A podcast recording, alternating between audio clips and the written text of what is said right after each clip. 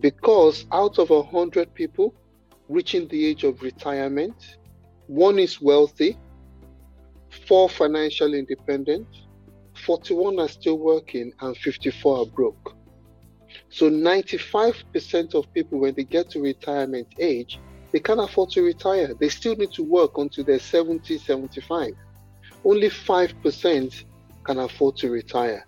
Why? Because they they put things in place early on in life. I always say to my children, right? When you go out of my house, you're in England. When you come back home, you're in Nigeria.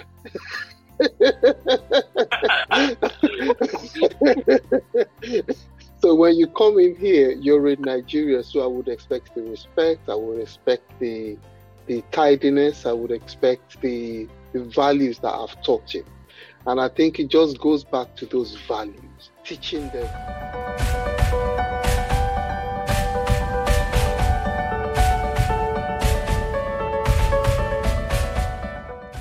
Hi, and welcome everyone to a new episode of the podcast Despre Tine.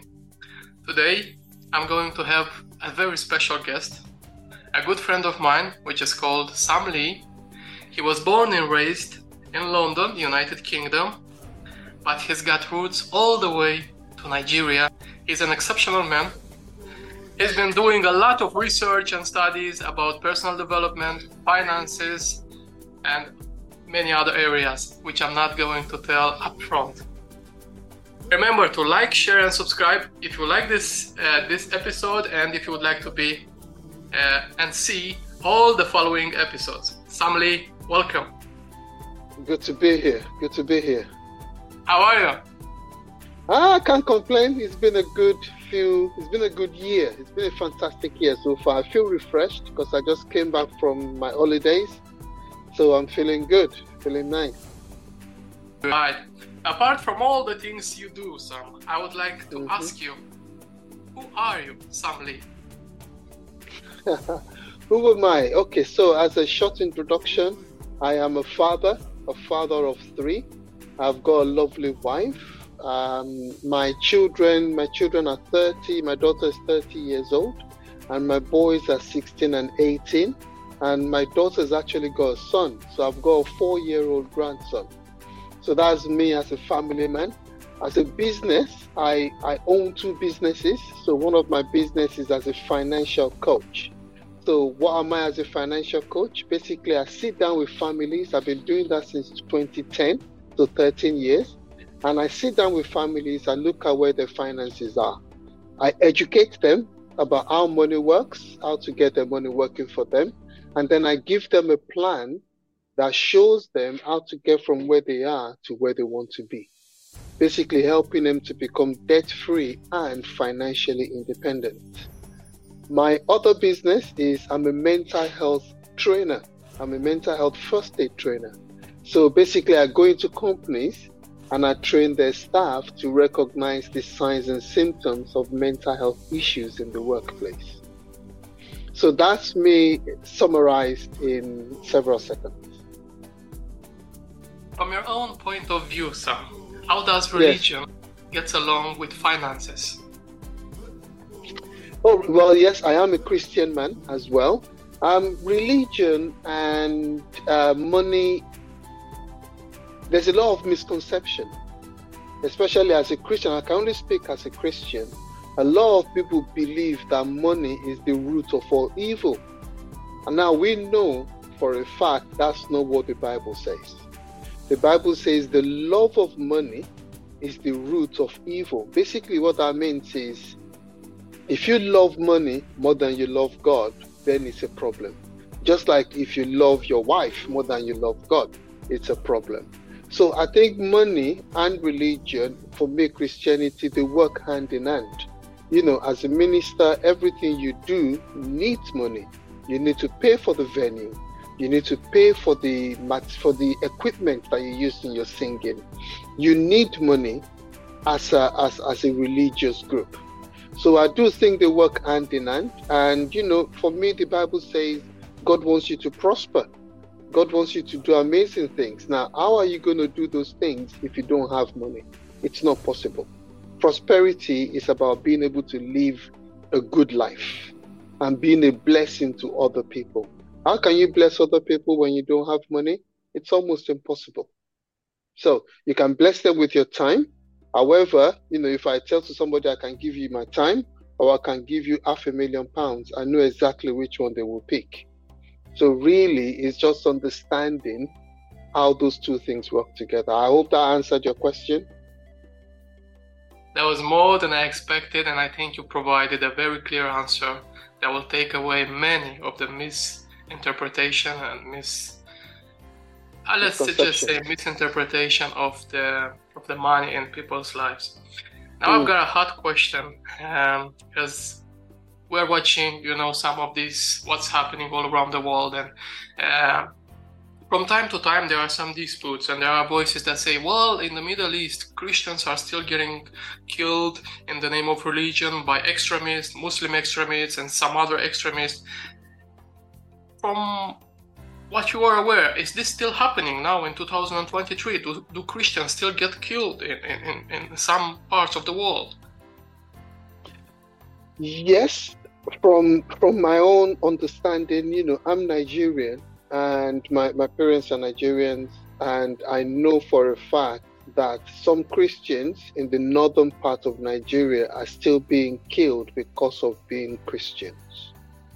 But I also know in other countries around the world, uh, I don't want to mention any of the names. I know by Nigeria, but I know there's some other countries where people are being brutalized for being Christians, for talking about being, you know, Jesus. You could go to jail so, but I know in Nigeria for a fact, some people are still being um, killed for being Christians.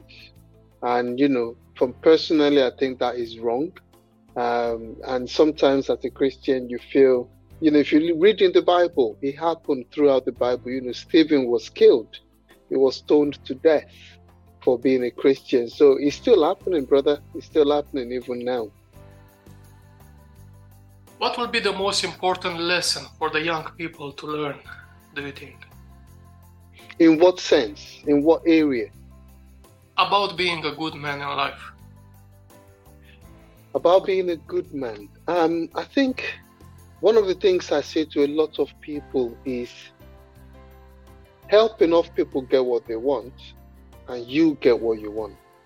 I really sincerely believe that if you help people I think he'll come back to you a hundredfold. And how do you help people? Just be available. You know, when I look at as a mental health trainer, one of the things I talk to people about is just listening. You know, a lot of people have issues, they have challenges, they don't have anybody to talk to. So if you can just listen to that person, you're making a difference. But to be a good man, in my opinion, is being making a difference in people's lives helping people to achieve their goals and dreams, helping people to to move on in life. I think for me that makes a massive difference. And I think it makes a massive difference for all of us if we mm. just realize it. But what about finances? What will be the most important lesson for the young people to learn early in life about finances? um, oh, there's so many things, so many things. One of the things I'm going to talk about is what we call the 10 10 10 70 strategy. And this is something I've been teaching to my children for many years. And I think if I knew this when I was younger, my life would be so much different right now. And so the 10 10 10 70 strategy, the way it goes is this as a young person, if you're listening, if you can put this into practice right now, 20 years from now, your life will be completely better. So you get paid 100% of your income, it goes into your bank account. Now, what I say to people is the first 10% that you earn, okay, 10% of that money you give away. What do I mean? If you go to church, you tithe. If you don't go to church, there are many charities out there that, that could do with some more money. So the first 10% of the money you earn, you give away. When you bless others, you will be blessed. Now, that's the first 10%. The next 10% you save for an emergency fund. Now, for us, an emergency fund is three to six months of your expenses in a bank account. so that if anything happens and you can't earn, you can survive for at least three to six months. If something happens and you have to pay for it, you don't go and get a credit card. You don't go and get a loan. You go into your emergency fund. The next 10% you save for retirement. You save in investments. You put it long term. Because out of 100 people reaching the age of retirement, one is wealthy, four financially independent, 41 are still working, and 54 are broke. So 95% of people, when they get to retirement age, they can't afford to retire. They still need to work until they're 70, 75. Only 5% can afford to retire. Why? Because they they put things in place early on in life. So 10% give away, bless other people, 10% short-term savings, 10% long-term savings, the remaining 70 that should be your expenses your mortgage, your rent, your gas, your electric, whatever it is you're paying for, you should be living off 70%. If possible, I know somebody living off 30% of their income. The remaining 70 they do other things with. So if any young person is listening, let me encourage, even if it's just your pocket money that your parents are giving you, you get 10 pounds a month as pocket money. Save get into the habit of saving now so that it gets easier and easier. And when you get older, you get close to retirement age, I promise you, you're going to be laughing. That's the one thing I'm going to encourage young people to learn. That's a very valuable lesson from you. From my point of view, I think it's very valuable and it can change the course of life within 20 years, 30 years if you start early. So, oh, yeah moving forward, what are the main core values of the African people? From my point of view, they are one of the oldest, you know, nation in the world, and with that comes wisdom. So that's the reason I am asking you. What are the main core values of the African people? um, I think as Africans, I don't know, let me see for myself, we we love people. We love family. Um, we love relationships. Um, we give a lot of the time um, freely. And you know, when I think about, and I'm, I'm going to go political here, it might not be what you want to hear, but when you think about Europeans and everybody coming into Africa, we give them everything, we open our hands up to them. And then a lot of the time, Africans are taken advantage of, or they have been taken advantage of in the past. And I think part of the reason for that is because we're just open handed. We believe in just giving to people. And then when we come to Europe, a lot of the time, we don't receive the same treatment. We don't receive the same welcome. And I think for me as an African, that is one of the things that we love to do. We love people we love our family, we love to share. Um, so when you think when you ask me one of our core values, I would probably go with that. Is loving people, giving to people, um, sharing our lives with people all around. I don't know. Does that help? Does that answer the question? It, it does indeed. It does indeed. And that just led to another question, which is how do Nigerians raise their own children? Because there are differently there, there, there are differences and okay. I, I, many times i'm looking around and i could see people that uh, are so much well behaved and the children when when they get younger and you will see they're all all most of them they are well on their path okay. of course there are some situations in which that doesn't apply but how do they raise the children um how we raise our children, I think we believe in respect, respecting our elders, respecting our adults. You know, um, I wouldn't expect any of my friends' children to call me Sam. They would call me Uncle Sam. And same thing with my children, I wouldn't expect them to call any African adult by their first name. We, we believe in respecting each other. Um, so for me, I think for us, that's probably one of the first things that we focus on respect for our elders um, and discipline. You know, it's important to, you know, um, discipline is massive because if you know they say the bible talks about um, spare the child uh, spoil the child spare the rod basically if you don't discipline your children they're going to end up going all over the place. So i think it's really important um, a friend of mine said something at the weekend. She was saying to her my children and her children she was saying oh how did she put it now? When when you want to see further when you climb a ladder no matter how high you get, what you see, I've seen further. So, as my child, you can climb the ladder as high as you want. You're never going to see as far as I have seen.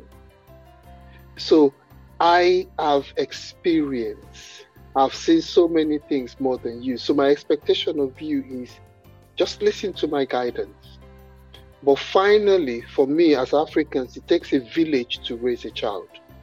So, with, I, I said to you, my friend was saying this to her children and my children. I trust her to guide my children. You know, when I see a friend's child on the road in Leeds and they're doing something silly, they see me, they stop because I know their father, I know their mother. I can guide them, I can tell them. So it takes a village within our African community to raise a child. It's not just like an individual thing whereby it's my children, don't say anything to them. We don't operate like that. If I see your child doing something naughty, I know I don't even need to ask you. You will want me to correct them as a fellow African. So that is important to us as Africans from where I am coming from. That's all I can share from that. Up until what age would you expect your children not to see, not to come to you and say, Father, I think I know best, or I think I can see further than what you've seen? Because what, what, I'm, what I'm trying to say here is that every generation has gone farther than the previous hmm. generation. Mm. You've gone farther than your father did. Your children, yeah. your boys, you would like for them to go farther than you got so far in life. Mm. Correct me mm. if I'm wrong. So my question is, when does that limit applies? When does it stop? Uh, when they when they become 18 years of age and they're adults, from then on they are allowed to to take their own decisions and obviously if there are consequences, there are gonna be consequences take responsibility for it? Is it so 18? We, or... So I don't think there's an age. I personally, so I've got my daughter, she's 30 years old. All right. I would still tell her, I think you should do it this way. Now, whether she listens is a different thing. But she will still come to me and come and ask me. I'm I'm I'm in my 50s. I've got my mom. I still, I, I would not talk anyhow to my mom. Okay, there's that respect there. I will still say things to my mom, and she say, "Are you sure that's the right way? You know, why don't you try it this way?" And we'll have a discussion. My my sons, I mean, my my 18 year old is going off to university in September. He's going to start making his own decisions. My hope is he's living home so there's only so much impact I can have on the decisions he makes. But as my child, as my 18 year old, I still have, when he goes out, I can say to him, I expect you to be back home by midnight because you're under my roof. That's my expectation. Yeah. And I would expect him to be back by midnight. You get me? And of course, because so, you want him to become successful. Because if he spends yeah. time after 12 p.m., the people that are out after 12 in, in the night, they're not gonna become successful in life. No, no, the people who are out at midnight, uh, they're not. They're not out for a for a great reason. They're out because of so. Uh, so for is being able to let him know that. So I don't think there's an age limit. I do think now, as my daughter made some mistakes in the past, of course she has. Has she always listened to me? No, she doesn't always. And every now and again she'll say, you know, every now, you know, she has told me, oh, daddy, I should have listened to you on that occasion, you know. Um, so they're going to make their own mistakes because we cannot shield them forever and ever and ever. But as a parent, what you're trying to do is to protect them from making the kind of mistakes that you made. And I say that to them all the time. I've made certain mistakes. I don't want you to repeat the same thing. So I'm trying to help you along. You're going to make your own mistakes. That's fine. Nothing wrong with that because that's how we grow. That's how we change. But you don't need to do this. So I'm not sure if there's an age. And I've got my, my aunt in Canada. If she calls me today and says, Sam, come over tomorrow, I'll be there tomorrow because I've got that respect for her. Yeah, I will drop everything and I'll be there. You get me? So for me, it's all about, and she's well, she yeah, she's 80, but she's older than me. She's my auntie. There's that respect that we're brought up with. You get me? And it's always going to be there. I don't think he ever stops. I would never call, even now, at 50 plus, if I see somebody who's older than me, I don't call them by their name. I will put Mr. in front of it, or I will say uncle, I will say brother me. I won't just call them by their name. And it's the respect that we're brought up with, like that. And it is something that I stand up for as well, and I treasure. And I think respect should never disappear from any culture, mm. any society, because we need yeah. that. What we have without respect, we have nothing. That's so, right. Mr. Sam, if I may ask, I, I, could I, I, could speak to you, you know, freely, and uh, we know each other, and I think no problem, man. Yeah, because we don't have to put that mystery in, in the front, not because nah, I, no problem, I'm not disrespectful no or anything, but because I know you would like me to call you by, by your name, Sam. Yes, I prefer uh, that. I wanted to ask you if there is any secret what would be the most kept secret in the Nigerian culture? Because every culture has got its own secret and they treasure it, they, they pass it on from generation to generation. What do you think, if there is any, what do you think would be the most kept secret in the Nigerian culture? I'm not sure there's any, to be honest. I can't think of any secret. I can't, I, I don't know. Life, about life, a secret about health, or a secret about how to deal with all the challenges that we all face during our lifetime? Uh, like I said, I think it's just the it's, it's, it, it starts with your upbringing, the way you're brought up, the way the values that we teach people. I don't think there's a secret per se. It's just it's just I, I always say to my children, right? When you go out of my house, you're in England, when you come back home, you're in Nigeria.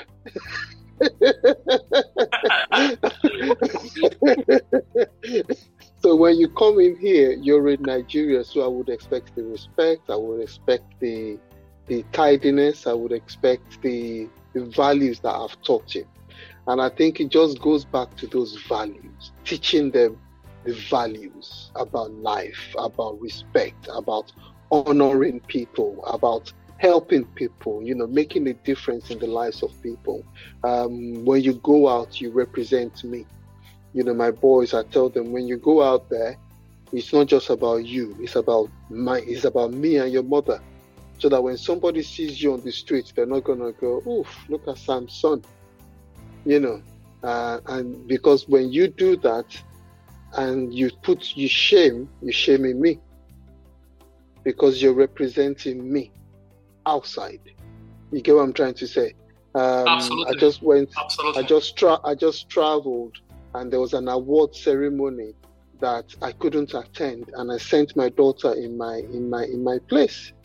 And you know, I said, "You're representing me there, so go there and do what you gotta do." And she went. I've got some feedback. She was absolutely brilliant, and that's what I expect so I'm not sure if there's a secret per se. It's just we just teach our children a value. It's not just about you, it's your family. It's your family name. When you're stupid outside, that's my name that you're messing up with. So respect that name. Um, and you'd get that in most African homes, um, respecting your family name. I think uh, that's exactly the thing that makes the difference. You know, when you look in the society, the families mm. and the mm. modern society, all the families that have lost the main core values like respect, like yeah. faith, like the most important of all, God. When yes. you've lost the main, you know, and and the most core values, yeah, when you've lost this, you've got nothing. Then you have, it's it's chaos their life yeah, chaos. and it's important. Yeah, it's important you mention God because for me, I think in most African homes, God is vital. God is number one. You know, I always say to people, it doesn't matter whether what religion it is. For me and my household is God first, then my wife, then my children, then maybe my business after that. Yeah. But number one is always God. My wife knows it. My children know my wife comes before them. Are you with me? And they know they come before my business. You get me? So it's always God first. And I think when God is in the middle of everything, God is at the top, God is at the end, God is at the middle, it does improve family life. Um, and it's something that we, we do focus on a lot as Africans. It is a massive and part of do, our life. We do focus as well as Romanian. I am Romanian, and when my family, when I've been brought up, God was in the first place, as you said. Then it was mm-hmm. the family, and then were all the other things.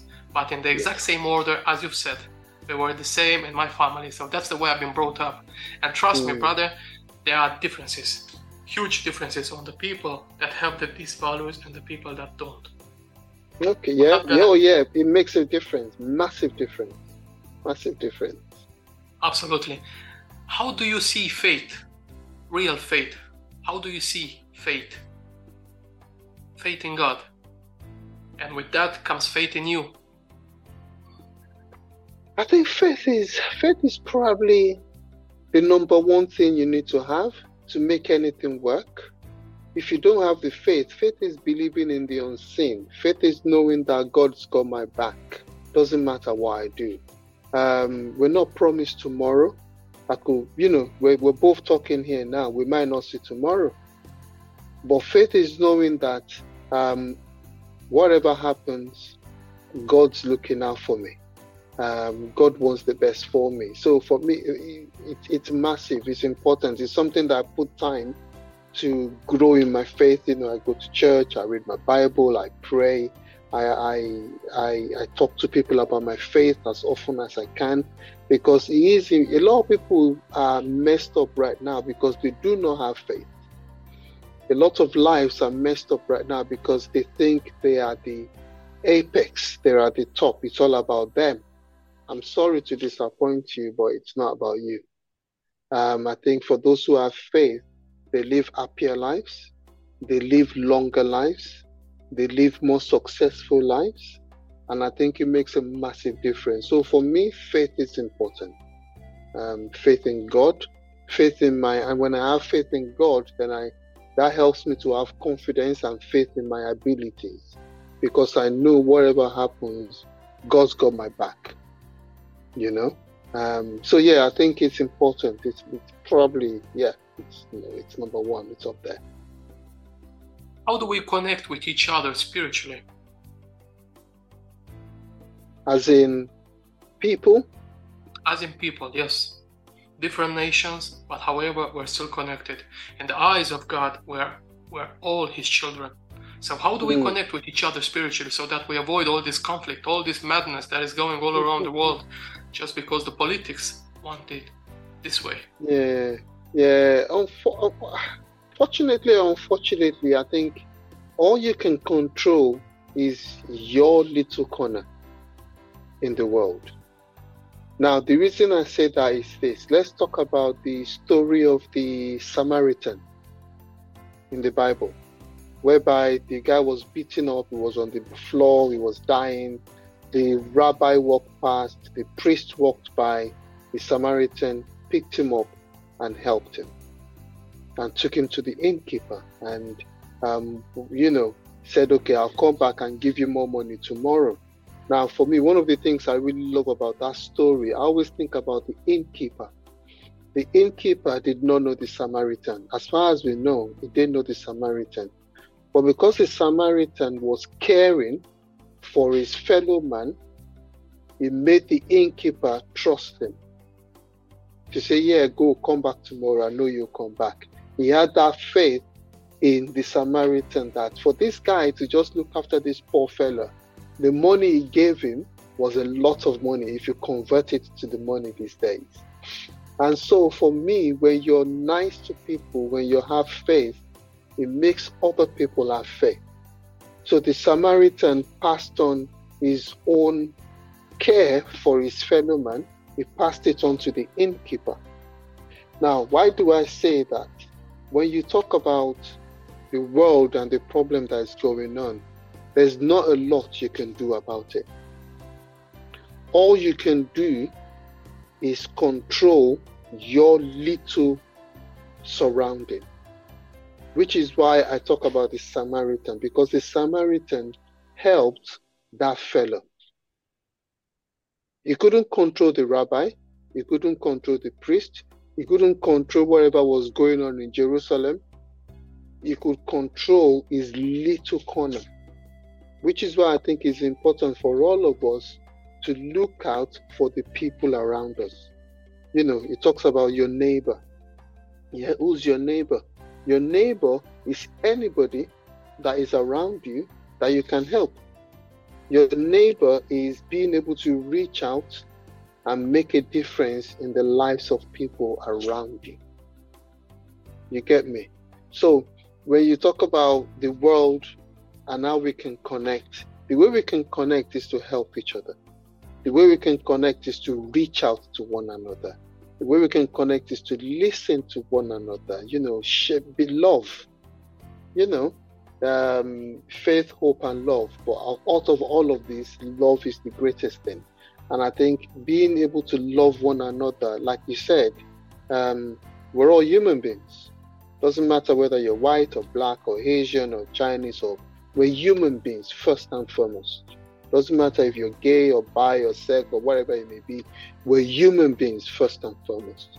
And I think being able to share that love makes a massive difference. So you can't fix the world, but you can fix your world, your tiny world around you, helping your neighbors and helping the people around you that you come in contact with. I, am not sure if that answered your question, um, but I hope that helped. No, it did a great perspective, and I think uh, all the people that are going to listen this podcast, this episode, I think I think they got it. I think they got it. What would you think it's the most important lesson that the modern society, that UK and all the other nations could learn and should learn from the African people, or if you want to make it more personal, from the Nigerian culture? I think love relationships, working on building each other up, working on family life. I think um, a lot of people are broken up because the family unit is no longer there. You know, I, I look at, I always put, I look at people that live on the streets, for example, as a classic example. Where did that start? Was it yesterday? Was it when that person was five years old? Was it when they were two years old? Was it even before they were born? Where was that family unit? Where were the relationships in that person's life? I think if you can help people get their family lives together, it makes a massive difference. So within the African community, you know, I've just been to Ghana um, on on holiday, and one of the things I really enjoyed about being there was the family environment. You know, people lived one or two generations in the same compound and people had fun and there was the, the, the family unit is solid, is strong and you know the Ghanaian people were so lovely. They, you know, once they you know they were they, they were so lovely, it was it was awesome. Um, and for me it was all about once they oh are you on holiday? You're from you're from England, yay, you're from Nigeria, yay. They just they just give to you and they just love you. And I think for me, it's really important that we can, doesn't matter where you're from, is sharing that love. giving that love to one another, caring for one another. I think it makes a massive difference. Do you think life is more fulfilling living like you've just explained? Uh, do you think life is more fulfilling in Africa, living in connection with each other, with nature and God, than it is currently in modern society? Oh yeah, I, I keep saying to people, I didn't want to come back. If I could have stayed, I would have stayed.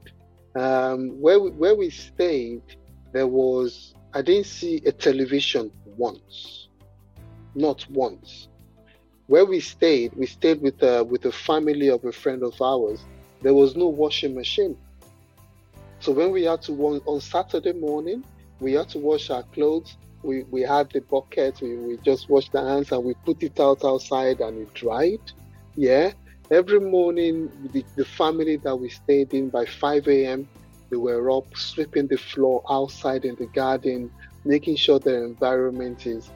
For me, I actually believe, you know, all this Western world that we live in is great, but we need to go back to nature. We need to go back to living. Uh, uh the, the, the life is so much more fulfilling. Over here, all we do is work, work, work, work, work because we've got bills, bills, bills, bills, bills to pay we don't have a life a lot of the time. We think we do, but we don't because it's just end to end, end to end stuff. It's just, yeah. I would go back to nature. Absolutely. And uh, I get what you're saying because I've got a connection with nature as well. And I think every mm. single man on the face of this earth feels better when it's surrounded by nature instead of yeah. huge artificial buildings, wherever they are built of either mm. steel or bricks, they're still artificial, you know? Yes. And yes. You, you, you could even feel it when you're breathing. Has got mm. the lowest quality. Yes. yes. go next to a yes. forest or a park, it's a mm. different different story. Uh, taking in consideration this fact, how important do you think, you know, uh, an environment close to nature is for raising a family. I mean, when we're looking for a house, when we're looking for a place to live in, either if we are renting or uh, perhaps if we want to purchase a mortgage, how important is it for us to look for an environment that's got at least a few trees in the area, a little bit of nature, instead of being an, an artificial environment? Yeah, I, I think it's important if you can afford it. And I think that's a problem here in the UK, as in the more leafy areas you live in, the more expensive it is. so the cheaper areas are where there's all concrete all around. Um, and I think that is a problem because we need to think about our finances. It's not cheap living in the leafy suburbs. Um, so that, that that that is important. If you can, why not? If you can um, create that environment for your family, being able to go into the park on a regular basis, getting some fresh air yourself, um, instead of walking around in the city, go to a park nearby where you can, with you and your family. I do think that's important. So yes, but I love your question but it's all depending on how much you have. You get me? So it's easy to say, oh yeah, yeah, live in the in the leafy areas, live in areas where there's trees and but in the UK we can't afford those. Most of us can't. So in the UK, however, if we look back to some other parts of the world, oh, yeah. you can afford here in between concrete, you can afford there in the middle of a forest or in the middle of nature. Oh yes, Oh yes, so, yes, yes, yes. There yes. is a saying that uh, I I always love it. You're not a tree, you can move. Mm. Know? Yeah, I I agree. I agree completely. If you can leave, I mean, for me personally, I think one of the goals I have is to is to over the next few years is to actually retire, not retire, but to move to um, somewhere different. So my goal really one of the goals i set for myself many years ago is to when i get to a certain age i want to be able to go and live outside of the uk be able to get that kind of environment where I really feel like my life will be. Because again, for us in the UK, a lot of us we work to the age of 67, 68, and then we can't enjoy life because we've now got arthritis, we've now got so many health issues. Life is just you're waiting for death a lot of the time. Personally, I I want to be able to live abroad at a younger age so that I can enjoy a longer part of my older age. Now that is something I've been working on over the last 13 years. It's part of my goal that I set in 2010 that in 15 years I will be able to live abroad. So I set that 13 years ago. There's two years left. Okay and I'm on course to be able to do that. So for me, it's all about setting your goals and knowing where you want to be and working towards it. If you can, I mean, you know, this day and age, you can now work anywhere in the world if you've got the internet. Okay, so if you can do your work, I know somebody right now who's working abroad. He's a good friend of mine. He spent three months in Spain and then he's gone three months. He's gone to Turkey for three months, and he's just moving about him and his family. They're getting Airbnb, and they're staying in different places. Three months here, three months there, three months, and they're moving all over Europe. And they're living in nice Airbnbs because they can work over there and still make money in the UK. That sounds like a great somebody, plan. Yeah, that's somebody who's just decided, you know what, life is I want to give my son a better um, an education. So his son has got a 14 year old son that is homeschooling him. And you know, imagine that experience that boy is getting, traveling around the world, living in different places, learning different languages, relating to so many different people. And the areas they live, they're living in nice areas as well. It's absolutely brilliant. So I do think if you can, do it. Definitely. How important is uh, on, on a daily basis for you your legacy? Because I can see you're a man that's focused, you're a focused man. How important it's for you, your own legacy? Mm. Some people are going into business just to make money. Some people want to leave something mm-hmm. behind them. And I know you're into business or helping people. You're into business or creating mm. a legacy that will bo- that afterwards your boys, your family will look after it, and all the other people will look after it and said, "That's that's Sam. That's Sam's legacy. That's what yeah. he stand up for." Yeah, I mean, one of the things I say to people is I always ask them the question: Do you know the name of your great great great great great great grandfather? Majority of people don't know the name of their great grandfathers five generations deep one of my goals, one of my things, I want to create generational wealth. Okay. I want my great, great, great, great grandchildren, when they tell them in school to go and draw their family tree, they can see my name and recognize that the trajectory of our family changed when I came into the system. You know, because, you know, my father was not exactly the wealthiest man his father was not. I want to be able to leave a legacy. I want to leave a generation. I want to I want to create generational wealth. And I think for me, this is more important than money or living lavishly right now.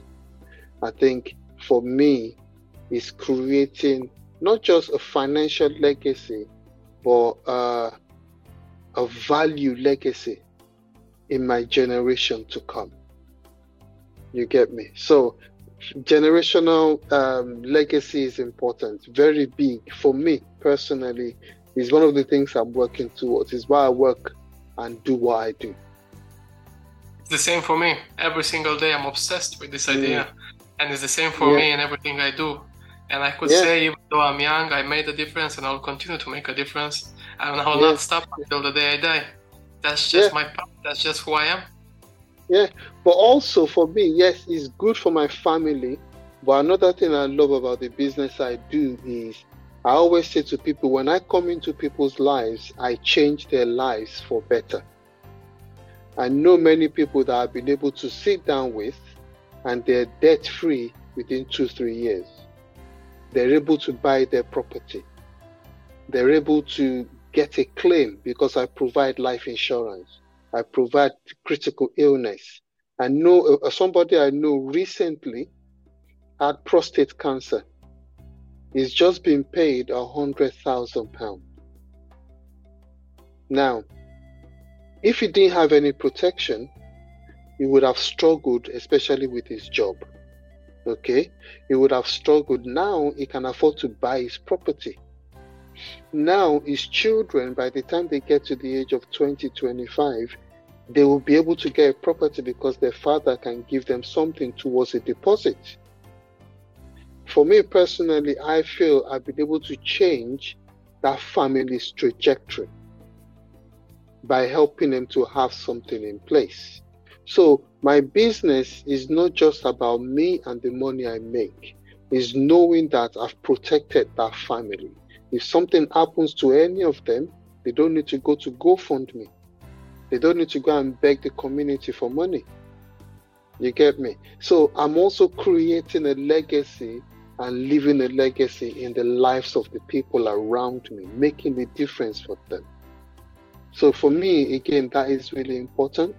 And it's important for my children to see that. And it's important to be able to leave them the business because when I pass away, I'm not just going to leave them money, I'm going to leave them a business that they can continue to help people and invest in people's lives. So, yeah, very important. Now you are a father of two boys, and I've got two boys mm. too. So I wanted to ask you from father to father a question How do you raise your children to love each other, to protect each other, to respect each other, to create that bond that's almost unbreakable? And it will be unbreakable because by the time we're gonna pass, we're gonna, you know, remain behind. So it is mm. very important for them to have a strong relationship. There are two brothers out there in the world. I don't know if you ever seen their story, Andrew Tate and Tristan Tate. Yes. Oh, the most amazing brotherhood, and it's the brotherhood that that I've looked after, you know, always, because mm. they respect each other. In case of anything, they have their back, you know. They stand up one for another, and they help each other. They live together. They have lots of fun together, and well, that doesn't mean that from time to time, in between or in private, they can make some funny jokes or anything, but in public, they respect each other. Mm. You know? Yeah, yeah. Yeah, I mean, I don't know much about the Tate brothers. I'm not really too sure. I think I've heard of Andrew Tate once or twice before in the past. He's a great um, man. You should look into it. Okay. He is a great man, a great leader. Okay. I, I call him a leader because he truly is a leader. He converted okay. to Muslim. He first was just like a parent. Is a short introduction to Andrew Tate. He made loads of money.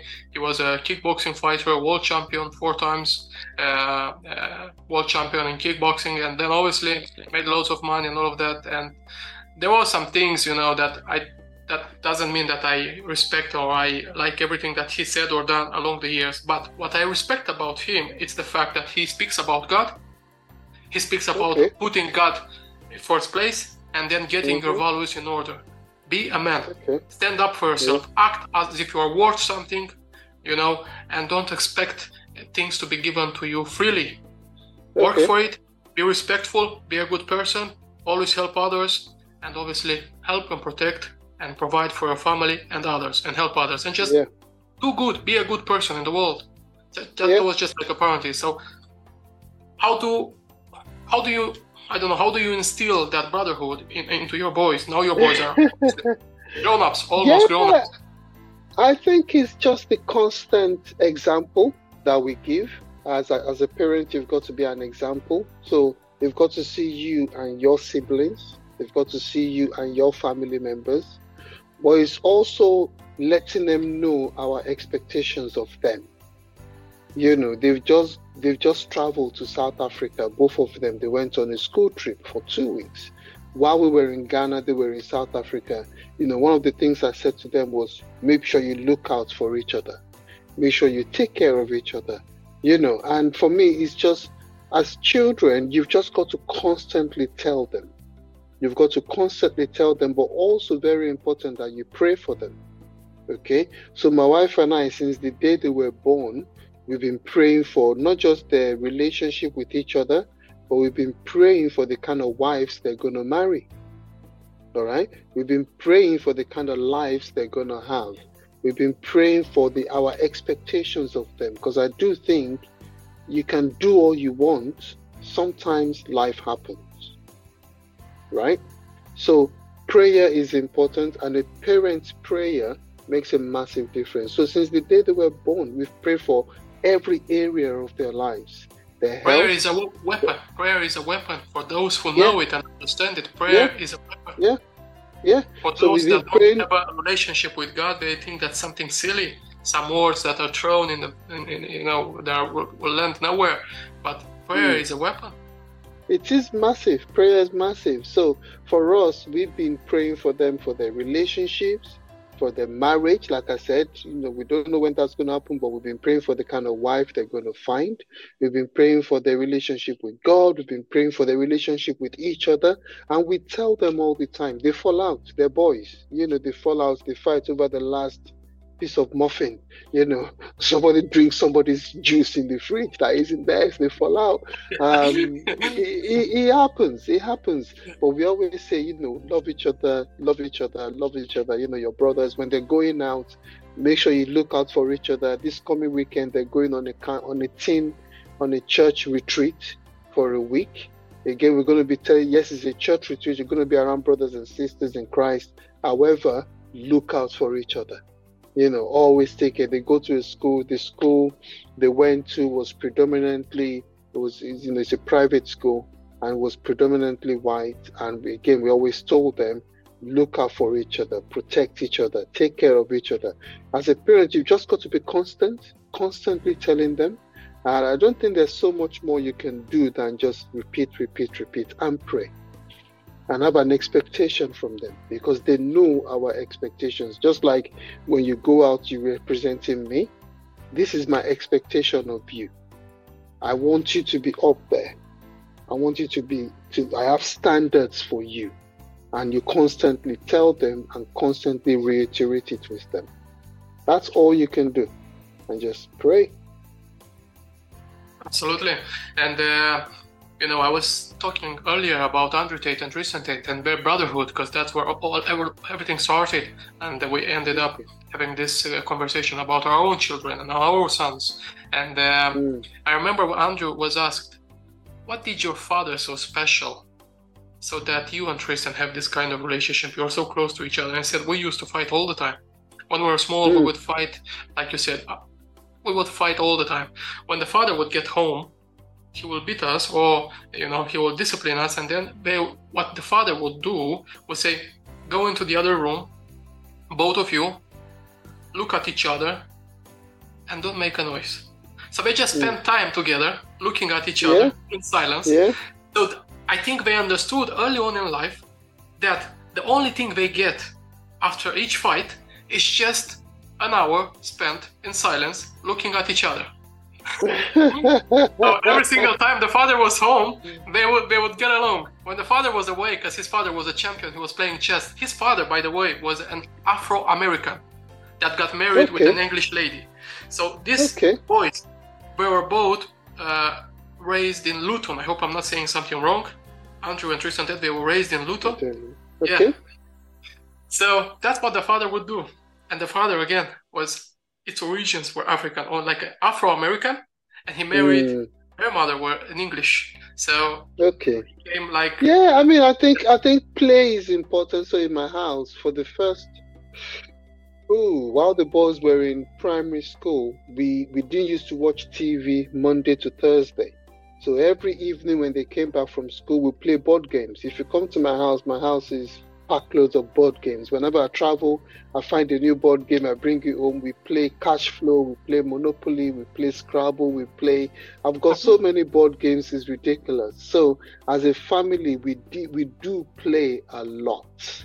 Um, even we play, you know, even now and again, we'll take out some cards and we'll just play some cards. And so, yeah, so I do think for, for me, uh, that's important for them to to know that they can they have that relationship. They're family. They're not enemies, um, and we expect them to keep that relationship for the rest of their lives, and they know this without fail. Uh, so yes, they would fall out, and we do tell them to apologize to each other. You know, so if somebody's done something wrong, we say, okay, apologize to your brother. Now give it to now, have a hug now we don't do that as much anymore now. When they were younger, we used to do that a lot, but you know they're big boys now.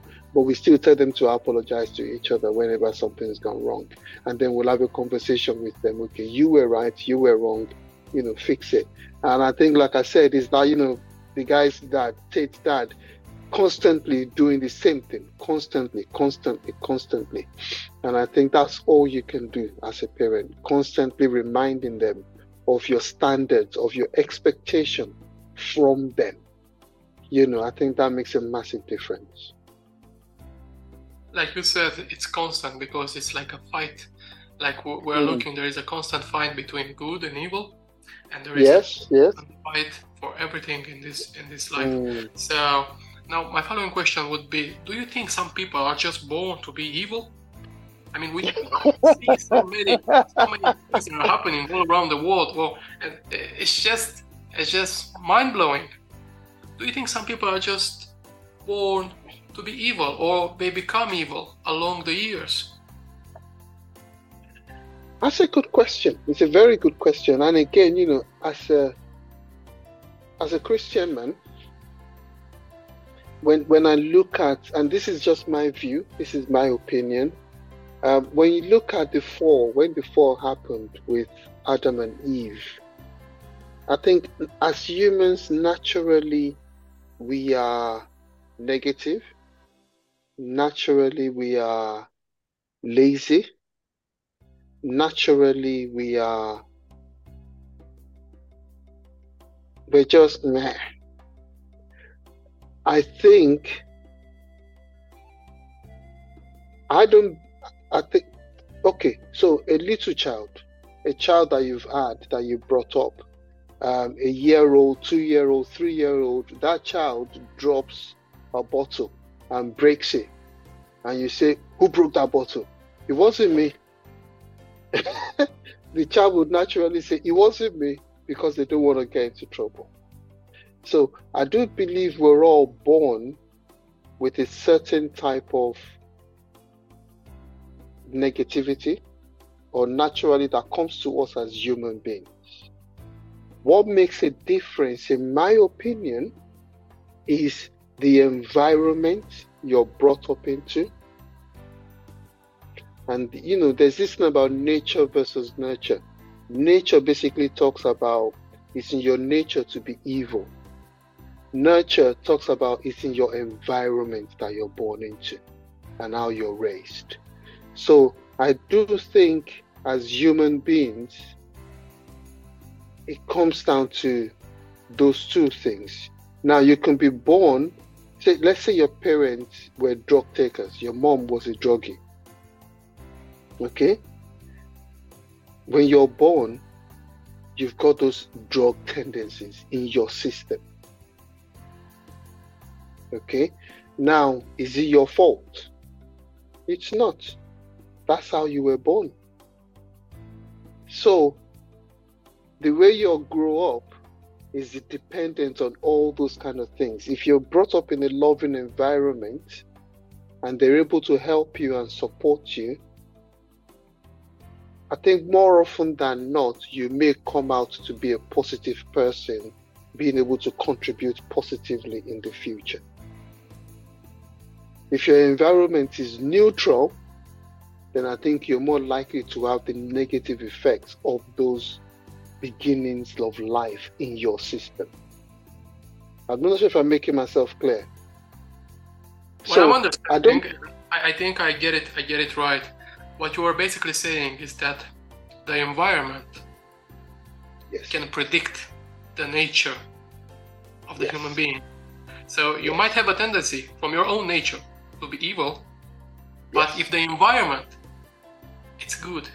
And the it's people positive. brought you up positively.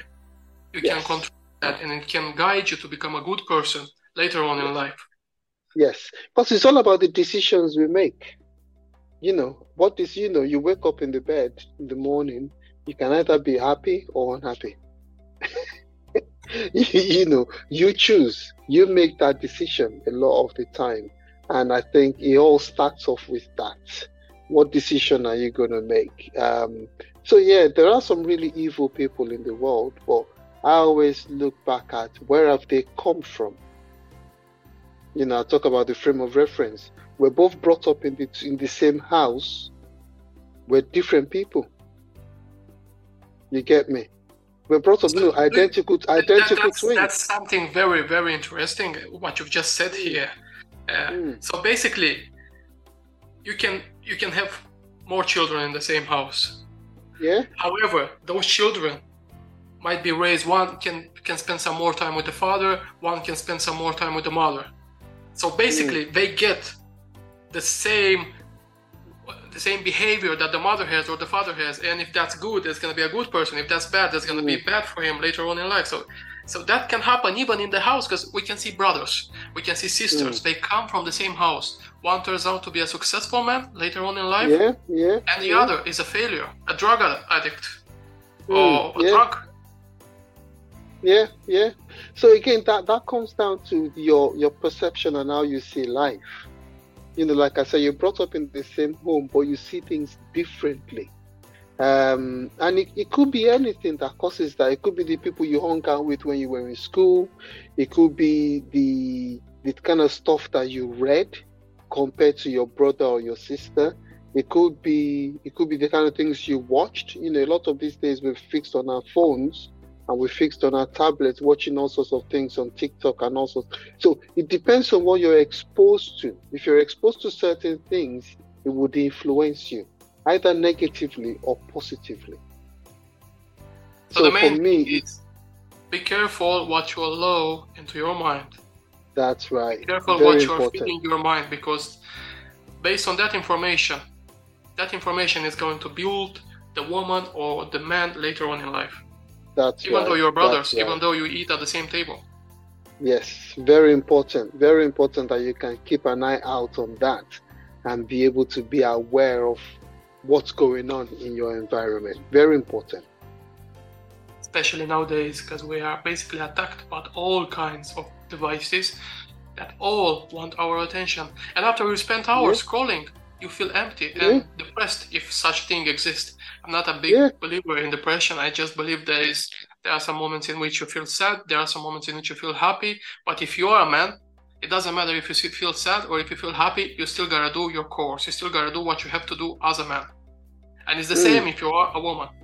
You just gotta, you know, put yourself together and do it. Because if you stay and, and, you know and just spend time in that in, in that in in that how, how can I say this? If you spend time with that feeling all alone, but without doing anything and just scrolling or consuming social media or any other thing, you're basically digging your hole even deeper. You're not going out. Going out is just doing something, exercise, go out, speak with some people, connect, read something, do something, you know? And with yeah. that, with time, forcing yourself a couple of hours today and then tomorrow is another day then another uh, you know the following day and so on and pretty soon you will look at yourself oh i'm happy now yeah i think for me you know? personally personally i think that's easier said than done it's easy but... to say that it's easy to say that but it's not always easily done for me personally you know i do mental health training depression is real in my opinion is a bit like I think one of the issues we have is because we can't see it, we discard it. A lot of people have a broken leg. You can see them put a cast on. So you see that they've got a broken leg. With depression, with anxiety, with schizophrenia, with psychosis, bipolar, we can't see those things. So a lot of the time is discarded. You do have people who have depression whereby they just want to die they don't want to get up. Again, remember, it all comes down for where you're coming from. Some of us, we have willpower. For me, every single morning I get up, I go for walks. Okay? I talk, I, I do videos, I, I, I, I'm, I'm on screen most of the time talking to people, meeting, I meet two, three new people on a daily basis. Okay. For me, that, that keeps me going. For some people, especially in the world we live in now, and with the family unit being messed up as it is, a lot of people work and go home, and they work and they go home, and they work and they go home, and they might go to the pub and then they go home. They do not have a life in between, and then they're on their screen. Those things will affect you. They watch reels for two hours, three hours. Yeah, those things will affect you negatively and that thing, if you do it long enough, could create a mental issue that then needs help. Go on. How can you keep your mental health in 2023? Having all these devices and all these things that are somehow trying to distract us. How can you keep your mental health? Again, like I always say, it's all about choice. It's all about decision. So my phone after 10 o'clock, no call comes through, but I also monitor how much I use on devices. I've turned off all notifications. So if anybody calls me, if anybody, if any, if any text message comes through, if any WhatsApp message comes through, or Telegram, or Facebook, or Twitter, it doesn't come up on my phone. I only get to see those things when I go into that app itself. That's a decision I made. It's a, for people to make those decisions because a lot of the time the phone goes off and they're in it. Or you're having a meeting with somebody and you look they're looking at their phone and they're reading the message on their phone, on, on their watch. You get what I'm trying to say? I, I see that all the time. You know, they're reading the message on their watch, and I'm thinking, I'm trying to have a conversation with you. You get me? So for me, he's making a decision to turn those things off. That's all. So I can't make you do it. You've got to do it. And our children right now, a lot of them are addicted to these devices. They've got TikTok, they've got Snapchat, they've got this, they've got that. It's constant. It's constant, constant, constant. So really, they get to a stage whereby you can't hold their attention for more than one minute they already start thinking of something else because they're all focused on the reels or you can't so it, it, it, all comes down again to the choices we make as a family unit and as a as an adult you make those decisions do you think that most of these people that have mental health issues some of them or perhaps most of them are because in some way they are afraid of death Okay. Do you think that's death, happening? As in, yeah, as yeah, in yeah. death, because, as in yeah, yeah, just, let's say something happened in their lives, and then obviously they, they've started thinking about death, and they are terrified about death because without God you have no hope. Without Jesus Christ there is no hope. So that obviously makes their mental health even worse than it, it was. So do you think that has any effect? I I personally don't know about that. I don't know about that. I know we're all afraid of dying. A lot of us are. Not all of us. Are you? Even so, if, even some Christians. I'm not. I'm not because I recognize that we're here. We're every day we're closer to death. Every single day. Yeah. All I can do really is do what I can today, and when I go to my bed tonight, I'm in a good place. My conscience is clear. You get what I'm trying to say? So I I'm not afraid of dying. I've I've, I've made my peace. I, I know I'm going to heaven. I am I'm sure of that. And I'm I'm happy. I'm comfortable. A lot of people are not. And so I do think that is a problem for a lot of people. Now, whether it affects their mental health, I do not know that. And I can't categorically say yes or no. But uh, there are lots of people who are Christians who are afraid of dying. Now you get you get me. So hmm again, it's it's it's just uh, yeah, I can't contribute to that, but I'm not afraid of death. No, no chance. have you ever thought about an epitaph to be written on your tombstone when the time comes? What would you like to be written? Remain like like an epitaph about about your your, your Um, journey here, because it's a journey for all of us. So I would love something along the lines of I lived a life of significance. I made a difference to the lives of people, and I've been able to leave a legacy behind. A legacy not just in my family, but in many families across the world. That is what I would love to do. A positive legacy. How important do you think it is nowadays for people to be brave and choose God instead of all the evil that is around us? You know, stand true to God and, and choose God instead of all the madness that's so attractive sometimes. Hmm. But you know, the Very pleasure important. is sure. The pleasure is Yes, sure. very, yeah, very important because those things, like you said, is only a tiny bit of life. A hundred years is actually nothing when you think about the concept of how many years we've lived, how many years we're likely to live.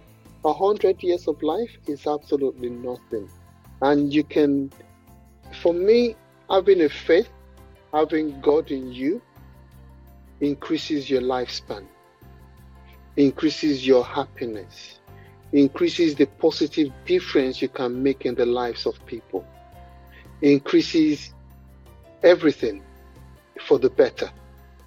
So I do think having a relationship with God, it, it, it helps your marriage, it helps your children, it helps everything, your job. You know, the Bible talks about whatever you do, work at it as if you're working for God. So even if you have a job, being a christian helps you increase your job colossians 3.23 so there are so many things having a faith and having god in your life improves your life in so many different ways 100% so i would encourage you personally to grow your faith in god.